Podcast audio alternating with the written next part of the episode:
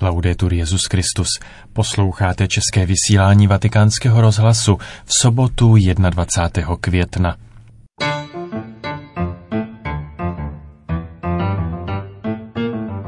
Dnes vám nabídneme obvyklý sobotní komentář a v druhé části pořadu se budeme věnovat, odpustte tuto přímost, papežovu koleni.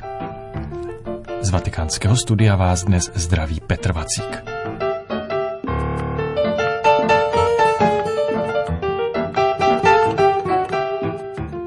Poslechněte si nejprve komentář Tomáše Sixty, který autor nazval S Kristem na hraniční linii. Jeden z největších křesťanských teologů a filozofů 20. století, Paul Tillich, původem Němec, který však posléze působil ve Spojených státech, napsal mnoho pozoruhodných knih, ať už i do češtiny přeloženou vynikající knihu Odvaha být nebo třísvazkovou systematickou teologii. Do češtiny byla také přeložena některá jeho kázání a kratší studie. Kniha, kterou jsem si vzal jako východisko své dnešní úvahy, je však spíše útlá, je silně autobiografická a Tillich ji napsal po svém příjezdu do Ameriky u příležitosti svých padesátin. Kniha má v angličtině název On the Boundary, což by se dalo přeložit jako Na hranici. Vzhledem k tomu, že v českém prostředí by název knihy protestantského teologa Na hranici mohl být lehce dvojznačný, někdy se jí název překládá také jako Na hraniční linii. Poentou knihy je však to, že Tillich při pohledu na zpět deklaruje, že se celý život myšlenkově i životně pohybuje na nejrůznějších hranicích. Mezi dvěma temperamenty, které se v něm sváří. Mezi městem a venkovem. Mezi různými sociálními třídami, mezi realitou a imaginací. Na hranici mezi teologií a filozofií, církví a společností. Náboženstvím a kulturou. A tak dále a tak dále. Tato hranice je podle něj místem, kde se nejlépe získává poznání, Právě pro otevřenost na několik stran je místem dialogu, nikoli monologu, místem napětí a pohybu. A zároveň hranice je místo, kde má křesťan dneška tak trochu stát. Jak říká Tillich na jiném místě, a zde vlastně řekne to, co potvrdí konstituce druhého vatikánského koncilu Gaudium et Spes, církev musí být v kontaktu s lidmi a s jejich otázkami, s otázkami těch lidí, kteří žijí vně jejich tedy církevních, strukturních a oficiálních hranic. Podržme toto v hlavě a pojďme zkusit pojem hranice naťuknout z jiné strany. Jaká je naše běžná zkušenost se slovem hranice? Odhaduji, že většině z nás se vybaví hranice státu. V kontextu války, která probíhá na Ukrajině, jsme svědky nerespektujícího překročení hranice, které je třeba jasně odsoudit. Vidíme radikální zlo bez respektu. To ostatně zdá se mi dobře umí papež František, eh, který si všímá toho, když někdo bezohledně překračuje všechny meze, ať už jde o války, či nespravedlivé ekonomické systémy, či společenské nebo mezilidské mechanismy. A posléze papež tato nerespektující zla jasně pojmenovává a odsuzuje. I my někdy v naší běžné řeči říkáme, že někdo překročil všechny hranice, nebo že nějaká nespravedlnost překračuje všechny meze. Podobně někdy mluvíme o tom, že někdo někomu stanovil nějaké hranice. Třeba typicky ve vztahu muže a ženy, zvláště na jeho počátku, ale i v jiných životních situacích. A pokud někdo takto stanovené hranice svévolně překročí, jedná se prostě o akt násilí, bezohlednost, jedná se o hřích. A v tom případě se jako křesťané musíme ozvat, nesmíme mlčet. Zde vidíme hranici jako smysluplný koncept, zajišťující nám bezpečí. Také si přeci někdy stanovujeme hranice takzvaně, kolik toho ještě zvládneme udělat a kolik už ne, abychom se třeba nezhroutili. To je také zdravá hranice. Na druhou stranu, krom těchto, řekněme, přirozených a prospěšných hranic, máme zkušenost s hranicemi uměle vytvořenými. Já už to naštěstí znám pouze z vyprávění. Ale mnohým posluchačům či čtenářům asi nemusím vyprávět, jaké peklo jsou zavřené hranice obehnané osnatým drátem. Kolik odvahy stálo tyto hranice zbořit? A jak se nám od našeho začlenění do eh, svobodné západní Evropy a do šengenského prostoru lépe dýchá v otevřeném světě důvěry, bez hraničních a pasových kontrol. To mi přijde jako velmi ilustrativní. Už nejsme jako národy pro sebe podezřelí a potenciálně nebezpeční. Je jedno, zda si Čech, Španěl, Ital nebo Dán. Hranice sice existují, ale důvěřujeme si a i přes naši rozdílnost si ji otvíráme. Podobně i když přistupujeme k druhým lidem v našem úplně běžném životě. Respektujeme jejich hranice, nikoho k ničemu nemůžeme tlačit, takzvaně na sílu, ale zároveň musíme nějaké věci zbořit, třeba své předsudky, nebo svoji nenávist či křivdu. E, někdy také musíme dát druhým prostor, aby rozšířili hranice toho, co považujeme za běžné. Možná by se to dalo vyjádřit slovy zachovat hranice, ale bořit zdi. Téma hranice je silně přítomné i v různých nekřesťanských starověkých mýtech a náboženstvích, ať už v eposu o Gilgamešovi, či v mýtech o bohyně Ištar. V těchto mýtech můžeme sledovat obojí. Snahu vystavět hradby a určit hranice tohoto světa, jak si přehledně ho rozčlenit, a na druhou stranu sledujeme potencialitu a možná jakousi touhu překročit hranice a například sestoupit do podsvětí. E, typické jsou také příběhy o Orfeovi, který se stupuje do podsvětí. Do jakési hraniční, nebo spíš přeshraniční říše, která se nachází za hranicí našeho světa, za hranicí naší běžné zkušenosti. Co však vidíme v Novém zákoně? No, Ježíš je mistr překračování hranic. A to i těch nejposvátnějších, jako jsou náboženské předpisy o sobotě a vůbec dobové, kulturní a náboženské předpisy. Ty pro něj tváří v tvář živému člověku až tolik neznamenají. Říká skandální věci, o kterých jeho posluchači řeknou, to je tvrdá řeč, kdo to má poslouchat. Nebo vzpomeňme na jeho dialog se ženou Samařankou, ve které naprosto neslíchaně překročí dobové konvence. E, naopak svobodu svých učeníků respektuje. I vy chcete odejít? Ptá se jich.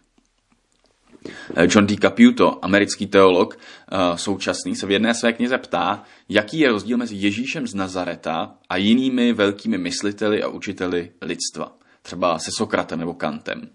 A právě v kontextu antiky, zastupované Sokratem, ukazuje Capiuto zajímavý rozdíl mezi Ježíšovou a antickou morálkou a vůbec přístupem k životu.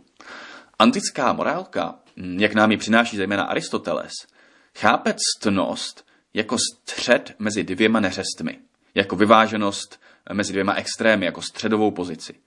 Klíčovou ctností je pak umírněnost, uměřenost. Ježíš je naopak extrémně neuměřený. Je vzorem toho, co později nazve Pavel bláznovstvím. Bláznovstvím kříže. Ostatně i sám svatý Pavel umí překračovat hranice. Jeden můj kamarád, biblista a filozof, mi říkal, že po letech našel v nějaké odborné knize pojetí teologie svatého Pavla, kterého oslovilo. Toto pojetí zdůrazňuje, že to, v čem bychom si ze svatého Pavla měli vzít příklad, eh, nejsou nějaké jednotlivosti, ale je to jeho ochota radikálně překročit myšlenkové hranice toho, v čem vyrůstal. Překročit hranice myšlenkových kontextů židovství a vykročit k velkorysé reformě. Ba dokonce ke zrušení či nahrazení zákona, což je podstatou jeho teologie. Ježíš však nepřekračuje jen hranice náboženských předpisů či myšlenkových struktur. Ježíš především ruší hranici mezi Bohem a člověkem. Hmm, máme k tomu jasný symbol v evangelích. Opona oddělující vele svatyni, posvátné místo boží přítomnosti, se při jeho ukřižování rozpadá. Proto po Ježíšově vzoru a v síle jeho vítězství nad smrtí můžeme, jak to po něm sformuluje autor listu židům, směle přistoupit k trůnu milosti. Tak jsme i dnes, jako křesťané a křesťanky, voláni po vzoru Ježíše Krista, po vzoru svatého Pavla, po vzoru velkých myslitelů církve, jako byl Paul Tillich a mnozí další, nebát se překračovat některé hranice a konvence, abychom mohli vejít do svobodnějšího prostoru.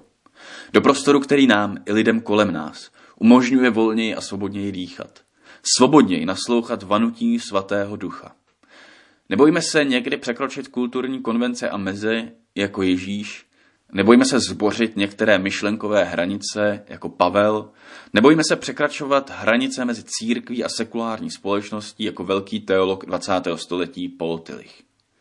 Ostatně nám v České republice nic jiného ani nezbývá. Je nás tak málo, že je opravdu nesnadné se uzavřít v nějakém církevním getu.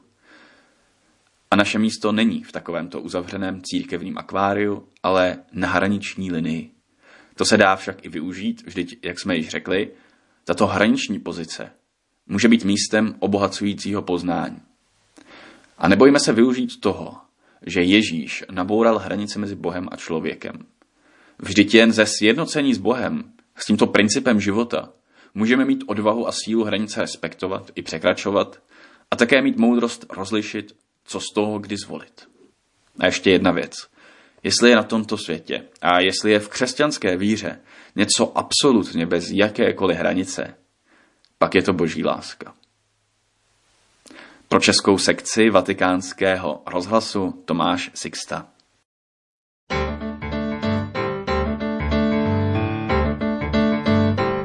Papež František se již více než dva týdny na veřejnosti pohybuje na invalidním vozíku kvůli zhoršení bolesti pravého kolena, která ho trápí již delší dobu a kvůli níž nesmí kloup namáhat. Nabízíme vám tedy krátký přehled o tom, jak tuto skutečnost reflektují katolické sdělovací prostředky. Jeden z redaktorů deníku Avenire, listu italské biskupské konference, považuje papeže vozíčkáře za příklad živé teologie. Jak píše, papežovi sice neslouží nohy, ale zcela jistě mu slouží hlava, která se dává vést evangeliem a dosvědčuje, že tajemství Božího království se spíše než v touze po vítězství nad skutečnými či domělými nepřáteli zjevuje v křehkosti lidského stavu. Papežovo poselství přichází prostřednictvím gest a slov. Fakt, že se nyní pohybuje na vozíku, může být pro ty, kdo jsou schopni Františka pochopit, mnohem významnější než slova vyřčená při různých příležitostech. Je to teologie žitá dříve, než byla vyslovena. Soudí například Giuseppe Lorizio na stránkách Avenire. Kardinál Farrell, jak uvedla Nicole Winfieldová v Associated Press při prezentaci papežského poselství ke Světovému dni prarodičů a seniorů, také připomněl, že nynější Františkův stav potvrzuje papežské magisterium o stáří. Své současné zdravotní okolnosti, které by pro mnohé jeho vrstevníky mohly být strašákem, přijímá vyrovnaně a s úsměvem, čímž dosvědčuje, řečeno slovy zmíněného poselství, že dlouhověkost je požehnáním. Jiný z přispěvatelů listu Avenire, Guido Mocellin, si všímá, že církevní infosféra přijala tuto zprávu bez zvláštního otřesu.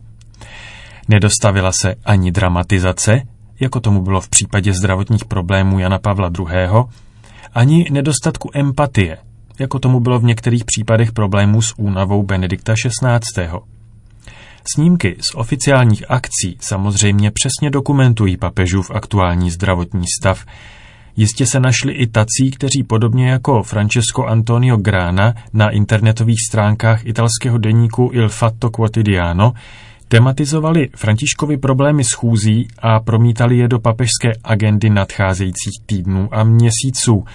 A skutečně o několik dní později bylo oznámeno, že červnová cesta do Libanonu bude odložena. Celkově však byla situace správně prezentována a vnímána jako normální vzhledem k jeho věku. Ujišťují nás o tom samotná Františkova slova a postoje, s jakými tyto okolnosti prožívá a jak o nich mluví, čímž vydává další pozitivní svědectví o politštění papežství, uzavírá Guido Močelí. Tolik několik mediálních komentářů k papežově koleni. Tímto tedy dnes končíme české vysílání vatikánského rozhlasu. Laudetur Jezus Christus.